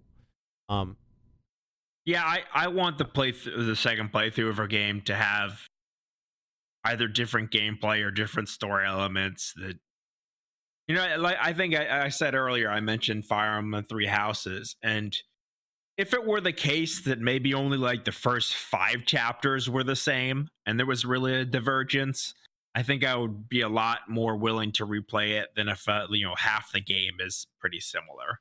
Um, so I, but then again, but I, I, I guess that's hard to call it a replay though, if it's going to be that different. So it's, it really is like a fine line of, is it a completely new segment of the game, or is it replaying the game? Um, yeah, depends on if I, if I enjoy playing the game, I definitely feel like then the new stuff and new paths and new challenges will make incentivized, because it's just along the way. So I'm like, oh yeah, I'll just play around with this other stuff or do things completely differently in terms of the, the gameplay, like use different weapons, use different skills, and try things, et cetera. So I wanted to get, I think this is the right time to bring in multiplayer and talk about that, because what I wanted to also point out again, and I feel is like more likely to replay games where the main campaign is actually shorter. I know it sounds weird, but I feel like, I don't know if it's a craving for getting more value out of it as much as I think it's like I didn't get my fill. Whereas it's one of those things where like I'm playing Tails and I hit the post game and I just want more. And that's a great feeling. That's a great thing to want more. And I feel like if I, uh, because of the way Tails was paced, actually, I, I felt like I got a couple of that, but it just kept going and eventually I could like loop back around to almost like I want it to be over, but then I want more, but I also don't want it to end. And that's, that's kind of a great place to be. So I think with multiplayer games, they kind of nail that, like there's that balance. And I think Resident Evil games and those shorter style games, and Metroid almost did it. Metroid almost hit that sweet spot. I'm not sure what to say about the length. I think that has more to do with the way it felt to play it so much uh, rather than um, the actual length of the game. Is that... yeah, I'm su- I'm surprised. I guess it's just I'm surprised you had issues with it, because I I think the general consensus is it plays really well. I just found it, it was interesting your comments about it, but it we does. can talk about that another day. Yeah, it does play really well. It's just got some really specific things that are that could be smoothed out in a patch. Super easy to patch. A, remappable buttons. Period. B, you don't need to be holding down two buttons to do other attacks. There's nothing else that adds into that game that makes it, uh, that requires them to be doing that. Um, but you're right. Let's let's keep moving on, because we did sidetrack a lot already. Um, but yeah, that's the. We'll probably do an episode about controls.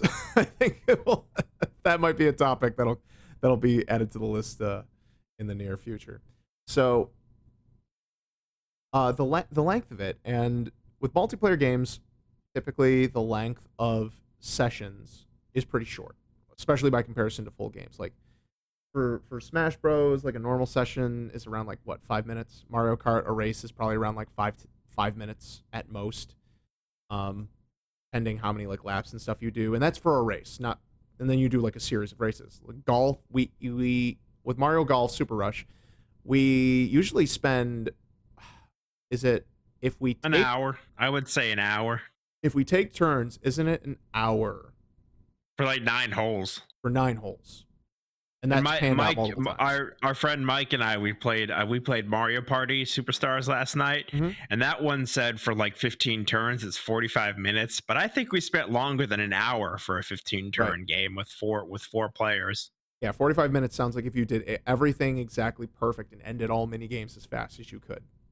Yeah, um, skip and, through like all the and, yeah, and and you weren't like putzing around the you know deciding what move to make. There yeah. were a couple times where I was looking at the map because you know I, I it's a new game to me. I yeah. didn't know the mechanics, so but it yeah it depends on how familiar you are with the mechanics too. Yeah, true. And then there's a couple different boards and stuff, but those are games. Multiplayer games are designed to be replayable, so they're designed with a loop, a very tight loop of you're going to do this session. Going to be so long, and then there's games like Dota and League of Legends, which they're free to play, so that's another element. But I'll, will, I want to touch on that a little bit later too. Is, um, they uh, or actually we're running out of time, so, um, those tight loops of multiplayer, you know, how do you feel multiplayer games should be priced, and you know when they're purely meant to be multiplayer? I know you don't play a lot of multiplayer games, Ed, but from the few you have, like you said, Mario Mario Kart. So let's let's I, I play I play with play with you and our other friends, and I I play with another friend that I have when I go over to his house. We play. So I I, I don't say I don't play a lot of multiplayer games, but more spent more time is spent on single player for sure. Sorry, let um, me let me refine that, and you can. Well, so why don't you describe in your own words then how many multiplayer games you play, and typically how often you play multiplayer games? Um, I'm trying to th- I probably have on rotation maybe five or six multiplayer games at a given time, and usually I'm more commonly playing two or three of those. Um, and maybe one, maybe an hour or two every week. With depends on, you know, how much time we all have. Right. But it's it's probably a. Uh, maybe like twenty percent of the time I spend is on multiplayer games or less of my time gaming. Okay. And I'd say like I when the way you say like you probably got five or six in rotation. I've definitely played a ton over time. And I've mentioned some ones that are both versus and co-op, because I've mentioned like Borderlands, but then I play a bunch of fighting games. Um, Sma- there's there's Smash Brothers, uh, Need for Speed. I've played other racing games. Um, played some Gears. I've played Left Four Dead. I've played uh, Red Faction. I've played Battlefield. I've played uh, a whole bunch. Uh, Mass Effect Three's multiplayer I played a ton of. Um, tried a whole bunch of new things. Rocket League I'm a big fan of. Um, and then a whole bunch of other like multiplayer games and co-ops and things like that. So uh, by volume, maybe I've got you a little bit beat. I'm not sure, but that, I'm just speaking in general about our tastes. Yeah. But that's not to say that your opinion isn't doesn't change the validity. I mostly of your I mostly opinion. play multiplayer games on Switch. Nintendo multiplayer games is right, what I gotcha, play. Gotcha. Yeah, and and that's the thing. I'm just adding context to our conversation here. So, um, yeah, with multiplayer, th- those are designed to be replayable. So for like, I don't I don't know what what's what's currently. Like, what would you say is your the the multiplayer game you've had the most fun with in recent memory? Probably Super Smash Bros. Okay, we play that a lot, and you know I don't love the game like you do, but it's it's fun. It's fun to see all the different characters, and you know I like that. Even if I I don't want to necessarily play a match every time, I I can sit and spectate and chat, and yeah, you know it's it's just it's just a fun game to watch, and it's fun to play. Um, okay. you know, I, I, I do like some of the go- Mario Golf and, and, um, you know, and, and I like Mario Kart, and Mario Party was fun when I played it last night. But a lot of the thing about Smash is I, I feel like you don't get screwed in it like you do some of the other, the really, all the really casual Nintendo multiplayer games have a lot of random elements to kind of even the, even the, the, you know, the, the yeah. playing field. Um, but in Smash, I, I usually feel like it's it's up to me. Um, and I, I, I usually don't play first when we play, but I do I do feel like I, I, I have a pretty good chance sometimes. And I don't feel, you know, we don't usually play with items. I guess if you played with items or stage hazards on, it gets to be really hectic. Mike, but, Agent of Chaos. Yeah, he loves it. Uh, I. That's what I was going to say. Yeah. That's because Smash Brothers lets you turn off as a ton of random B S. The other Nintendo yeah. games don't. Well, we we we have the option in Mario Kart to turn off items. We just but never you don't get have it. You don't have the granularity of options that you no. do in Smash. No, which like you can't turn off individual items. No, uh, that that's and it's interesting that's not in custom options. Uh, that they haven't copied that yet. But hey. There's a, always going to be another Mario Kart, uh, or at least, or you know, to break Mike's little heart. No, there's not. There's not never going to be another Mario Kart. Uh, by the time that, not, I'm just joking. I just like to tease him, um, because he's been begging for a new Mario Kart ever since they announced Mario Kart. No, uh, we got we got Mario Kart yeah. Tour and we got Mario Kart Live Home Circuit. What more right. can anyone want? I know. Switch? I don't get it. I can't believe he's not happy. I'm yeah. That's nine and that's nine and ten right there. There you go. Yeah, the next one's going to be eleven. It's going to be great. um. So that I, I wouldn't be surprised if they, they number that and count like the mobile game at least is like Mario Kart uh, nine, yeah, and then Mario Kart ten, because then it'd be Mario Kart uh, X, which looks cool on a box, you know? Yeah. That, you got M K X. There you go, and then Mortal Kombat crossover there. Anyways, so, uh, but it, for this line of questioning, I just want to check Ed. Um, would you say you're more emotionally invested than? With Smash Brothers compared to Mario Kart? Because I know you, you love Mario Kart, but that's that's my frame of reference for your multiplayer tastes. So which one are you more emotionally invested in currently? If if you asked me last year, I would have said Mario Kart because we had a whole group of friends. We were yeah. all playing, and it was really competitive okay. and fun. But then everyone, including me, kind of got tired of the same courses and the same... Yeah.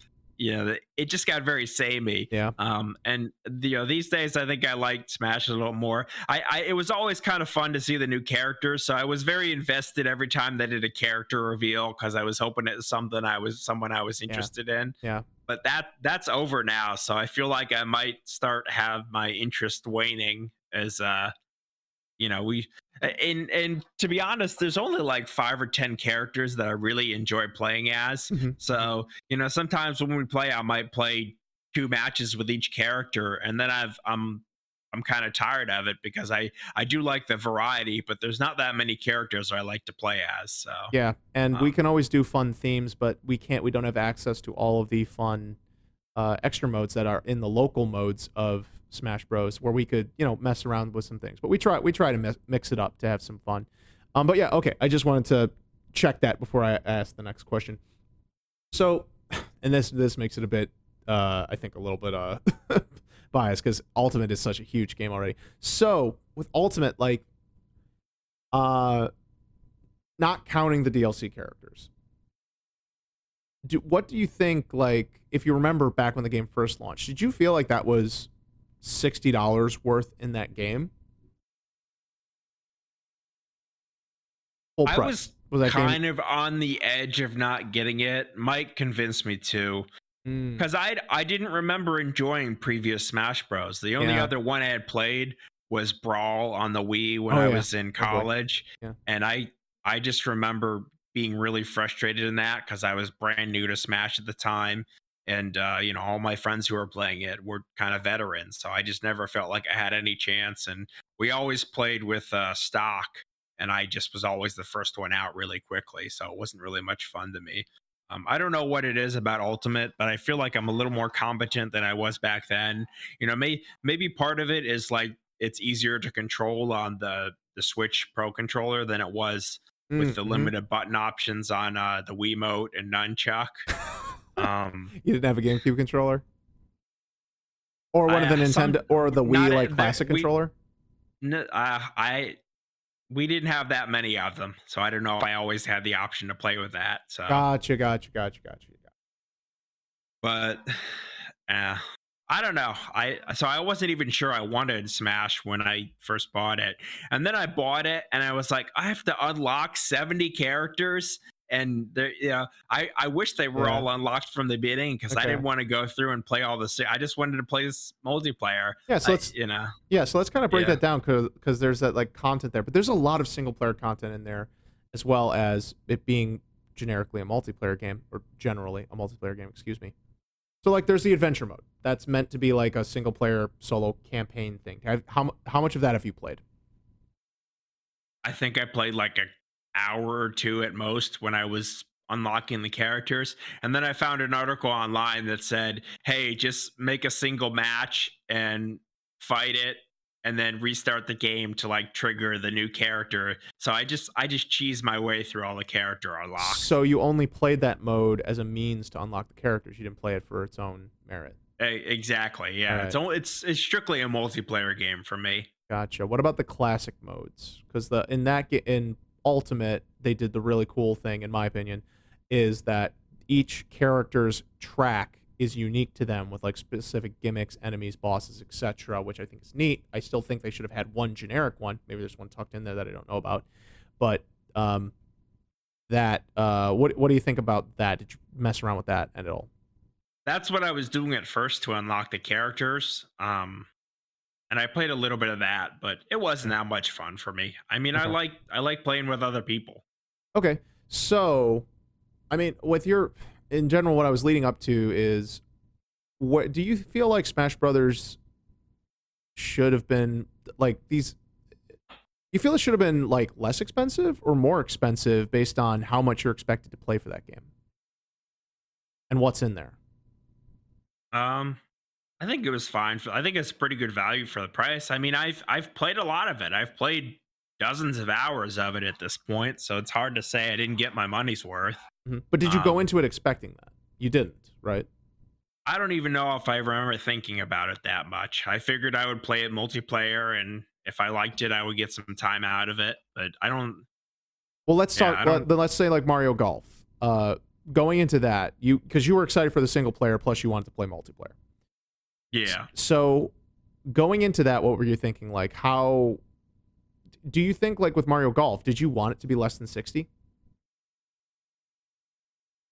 I think if before they hadn't, like, it, annou- it. I think I think if they hadn't announced that they were going to add more courses and stuff, I would have felt a little um apprehensive about sending sixty on it mm. because that was everyone's complaint at the beginning that it didn't have enough content, and I I kind of they they convinced me by promising more content, and mm. they've added they added three three courses over the last six months, and that's on top of six, so you get like fifty percent more courses, which I'd say is a pretty good amount of post-launch support um for free. Not and um so do you think uh, that multiplayer games should be priced differently because they're multiplayer? And I also do want to bring up the comparison, like board games inherently have to deal with this, but board games are generally pretty cheap, uh, or I guess that's super, that's also super uh, I don't contextual. I don't think that's true these days. I think there's a lot of specialty board games there that are, are fifty, but those are specialty or even, board even games. But okay, you know what? Actually, that's an even better point is that you're bringing up. So with that context, do you feel that single player and multiplayer games, just on their replayability, should be priced differently, like as categories?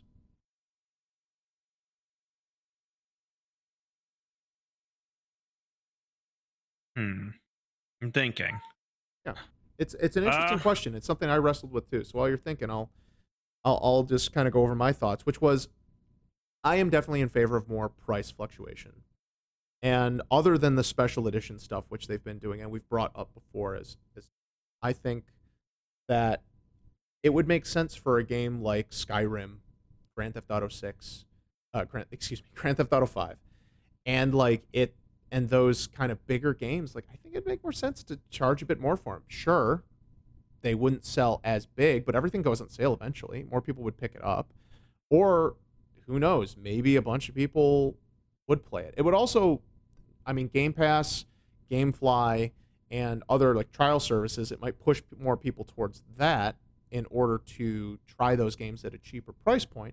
We also were just talking about used games on the last episode, so people might be more interested in that. So it, it's tough to say, but I would be more of, I'm, I'm more inclined to say instead of terrible microtransactions, instead of explo- exploitative gameplay stuff, I'd rather see just some higher base prices, which is kind of where I'm not that mad about the seventy dollars increase. In general, I think their reasons are terrible, but because they're still going to monetize on top of it, we're not seeing like, look, we're going to charge seventy dollars so we never have to put microtransactions in the game. That's not what it is. They're like, it's already too expensive. Like, your profits are going up every year. We see the financial reports. Let's stop lying.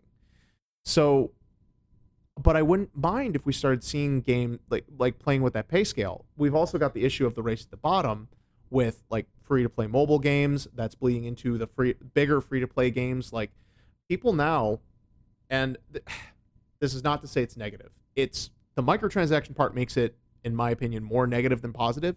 But when we're seeing games like Genshin Impact come out that are like made nearing triple A quality, but it's still like a games of service thing where they're releasing these big chapters, and you, the base game of that is really only like, that's like actually like a ten hour game. If they cut, made it all quality of life and cut out all the extra fluff they put in there to fluff out that games of service thing. And um, I and I'll say the same about Phantasy Star Online two New Genesis. If they had actually had more of that, like it's it's good that they're free to play, but that if those games were actually sold kind of like the Destiny style, where it's like an expansion, and Destiny's a good one to, to lump into this too, people are getting really warped perceptions of what value is. And in the in in, in uh, relation to Genshin, and in relation to somewhat to New Genesis, them being free to play is really good value, especially because there's going to be more content later, and you're only going to get so much time put. You should only put so much time into those at the start. Um, but then if you, and I feel like if you were charged sixty dollars for what Genshin was at stage one and for New Genesis, I'd be like that. You totally got ripped off. I would have felt like Destiny vanilla, Destiny one vanilla all over again. Like that was not a sixty dollars experience. This was a twenty dollars. You are starting this journey uh, here with us, and it's baseline. Despite the production values, like Destiny one was not a bad looking game when it came out, other than the poor frame rate was like its biggest mark against it, in my opinion.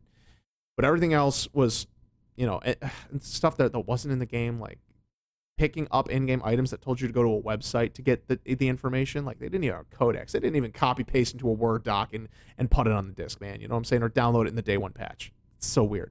But that's I I that's where I think, like, we need to be more comfortable with that, and as both a as a culture and the industry. And I think if we were a little more honest with the pricing, we'd get. Then we could avoid the need for microtransactions, but that's also denying the fact that publishers are too greedy and need to calm down and need need to be regulated in order to prevent this kind of this this bloat, which is taking the industry in a different direction. Now, that's not to deny that the indie scene and tools are getting better and that we're also seeing that, but that's not the huge market. That's where all the marketing budgets are going. All that stuff you still have to dig for. So I'm more of a fan of that, and I think with multiplayer games, um, I don't know, because I'm getting more fond of games that have singular modes, and I think that games that have, like, one type of thing that, that it focuses on, like, look at Fortnite with its Battle Royale. It, its main mode is just that Battle Royale, and I think they, like, put, like, little gimmicks in between and rotations. I forget exactly... I, I don't know exactly how Fortnite works in general, but we're getting more to the point that there's these bigger games with single modes, and I do feel like that might need to be a different pricing structure based on how that is. Um, and I'll, I'll I'll toss back to you after this last thought here, which is I was talking with another friend about this stuff, and they they threw out the thought that they think that maybe all multiplayer games should start out as free-to-play from now on, because the whole point is you need buy-in, you need more people to just jump in and be playing and fill that pool out and see that and give people a chance.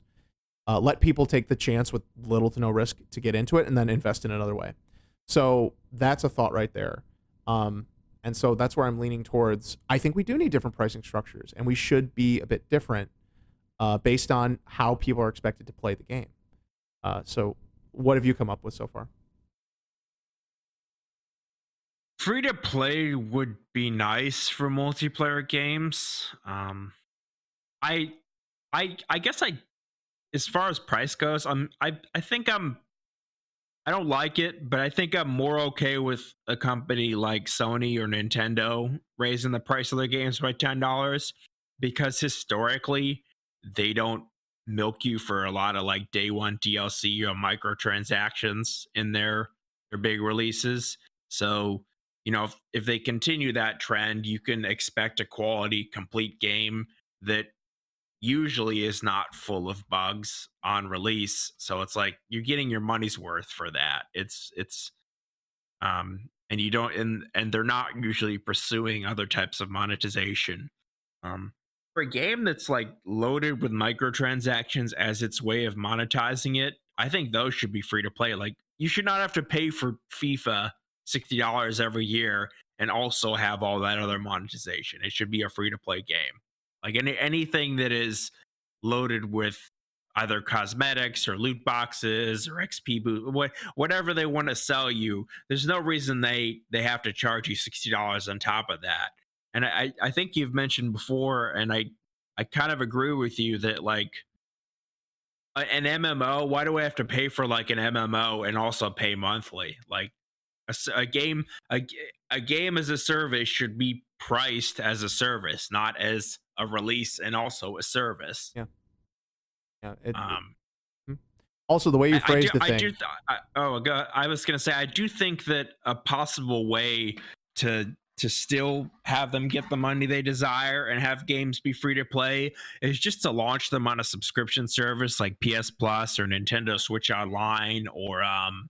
you know, Game Pass. You know, they, I think this month they, they just launched a new multiplayer game on P S Plus. What was it called? Like First Class Trouble or something. It's, it's one of those, like, bluffing, like, social, it's, it's kind of like a oh, fancier yeah, yeah. version of, of, um, of Among Us. Yeah. Yeah. Yeah. Yeah.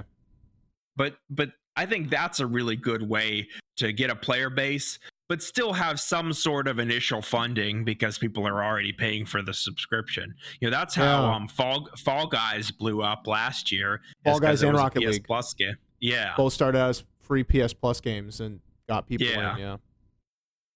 Um, yeah, the way you phrased the thing, it, it made actually a very interesting point. Uh, I don't think you were you were intending this, but it's it's a great point, and you can have it, which is uh, basically the way that FIFA Ultimate Team works, that is a free-to-play game, because that's technically an entire different mode, and the way things kind of go, that is like, could be its own game. That would be like a mobile game, and that would be a free-to-play mobile game where people can spend money on those card packs and get all that stuff, and it's just tied into the the full game that there is. So um, that's an interesting thing you brought up, which, yeah, in a way that is a free-to-play game. It's just a free-to-play add-on. In a way that, and uh, tying it back to a less egregious example, is like how if you bought Ghost of Tsushima, you get the Legends mode for free, and then now they're selling it separately because some people will probably just want to play that, and will just be like, no, I just want to co-op samurai modes with my with my friends and play through that stuff, um, and that's pretty cool too. So, but yeah, subscription services, that's going to change things a lot too. Um, and as I've been catching up on some other podcasts, they they floated some ideas, and I just want to make sure I'm mentioning that these are not my original ideas. I'm hearing these things, and I'm bringing it to the conversation.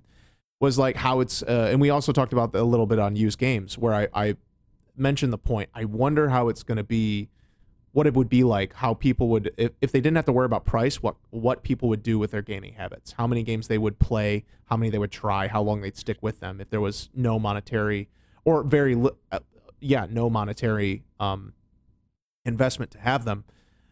And now with like Game Pass and like game services like that, it is interesting to see because it's much more affordable. You know, you've come around as well, seeing like, you know what, actually this is pretty darn great. And now the only idea is, the only limiting factor is, is the game I want to play on my on here. But you can always just find a new game that you may never have wanted to try until you're like, well, it doesn't cost me anything extra to play this right now, and I can beat it if I want, if I like it enough. So I wonder if, like, yeah, it seems like with multiplayer services, yeah, I think it would be free to play is, for multiplayer, not a bad idea if all multiplayer games have to be free to play. And then I don't know if I, you could still play around with it, whether it's buy in once. And I think you should have options. I think shout out to options, which is um, maybe you pay like one big lump sum and then you just get all the D L C for in per- perpetuity, or you get a whole set of like stuff in. Um, there's like the serving month, you could pay like a monthly service fee. A lot of the, like the free to play stuff does like battle passes instead, where they do like these batches of content, but you still have to, what sucks about battle passes, I'm going to shout out, is that you have to pay to unlock them, but then also you have to play to unlock them, and you don't get, and you can run out. Like there's battle passes where you have to grind everything out, and if you don't do it in a time frame, then you lose whatever you don't unlock. That's stupid. That shouldn't exist. Yeah, that kind of stinks. that should that should get you thrown in jail for a couple days at least, uh, for for develop putting that in your game. Um, and we'll we'll put the publishers there because they're probably the ones telling developers to do this. So the publishers, developers are fine. They can keep their jobs. Um, in fact, we're gonna we're gonna promote developers up as we jail publishers. That's what we should do. Um, every time they, every time a microtransaction happens, one publisher, one employee at the end publisher, starting from the C E O down, because obviously the C E O is at the top, makes the most decisions. So we'll start there. That person gets arrested, then the person under them gets arrested, then the people on that level. That's how we're gonna. That's how we're gonna clean up the system. Um, but yeah, I, so yeah, I think replay value should affect pricing. But how? And I. I don't, I guess the flat rate pricing makes the most sense right now because there's so much value to it, or uh, sorry, subjective evaluation to how things go. Um, because I, I also want to say that if they are going to raise, like if you're, if you're saying that like Super Smash or like another multiplayer game with a lot of value is going to cost me eighty dollars out of the gate, it better have a really full featured demo or a return policy, because it's a lot to ask someone to invest eighty dollars oh, in a game that they don't know if they're going to like it. I feel so bad. Uh, I wanted to lead that as an example with the return policy, because part of the reason why I, I actually moved this topic up, um, and then we, we rearranged the schedule a little bit, but I wanted to have this conversation, was because of the whole article about that indie game that got, uh, where the developer came out and said, hey, because of my game being short and people returning it within the return policy on Steam, that I had to go out of business. I can't like keep doing it. And I was just like, that is such an interesting cons uh, event with a lot of things tied into it from the industry's thing that I wanted to talk about it. But I think we're going to have to do an episode about return policies specifically. Um, yeah, I think so. Maybe, or, or we've tied it in, but that's that's with game length. I wanted to bring it into replay value because, sure, maybe your game can be completed in ninety minutes or estimated, but people have their own difficulty things. People could replay it. Is there stuff? Is there reasons to replay it? Is there reasons to hold on to it? Um, when should people be able to get their money back? And we touched on that a little bit with used games. Um, and we're well, we've touched on return policies and, and other things. So shoot, we I'm gonna have to revisit that. Uh, I want our listeners to know that I'm aware of that news, and I wanted to definitely jump off on that. And I meant to tie that into this, and we just ended up getting so far. This is a big topic. This is exactly what I thought. Um, this is a huge, uh, long topic, which still for more to talk about and more granularity we could get into, but we are well over our our time for for today. So, um. Yeah, that's what I want to revisit eventually. Um, we'll see. We'll see when we get back to that and how to tie it into uh, the, the conversations. And Ed, was there anything else you wanted to mention about replay value before we go, or any other tidbits you wanted to share? Um, I I just think in general it's a good idea to give consumers choices, choices in, you know, how much of a game they want to replay. Like give give people enough content where if they want to get more out of it, they can, because every, everyone has, you know, their idea of how much they want to get out of it. You know, it's it's it's like giving, you know, we talked about side quests before, but to me, like, replay value is kind of like the other side of the coin for that. Is it's there for people who want to get more out of a game with extra modes and more options, things to unlock, but it's optional, and I, I think that's a good thing. I agree. I think that's uh, that's well said. So, in the uh, spirit of getting out of here, thank you so much to all our listeners for being with us today. I hope you enjoy all the other episodes as well, and our future episodes. Ed, as always, thanks so much for being here today. It was a great conversation. Yeah, I I, I had a lot to say about this topic. Yeah, and we I think st- we both did. Yeah, I think we still have a lot to, to hash out too, which is great. So, yeah, uh, thanks again, everyone. We hope you are well, and we'll talk to you again later. Bye.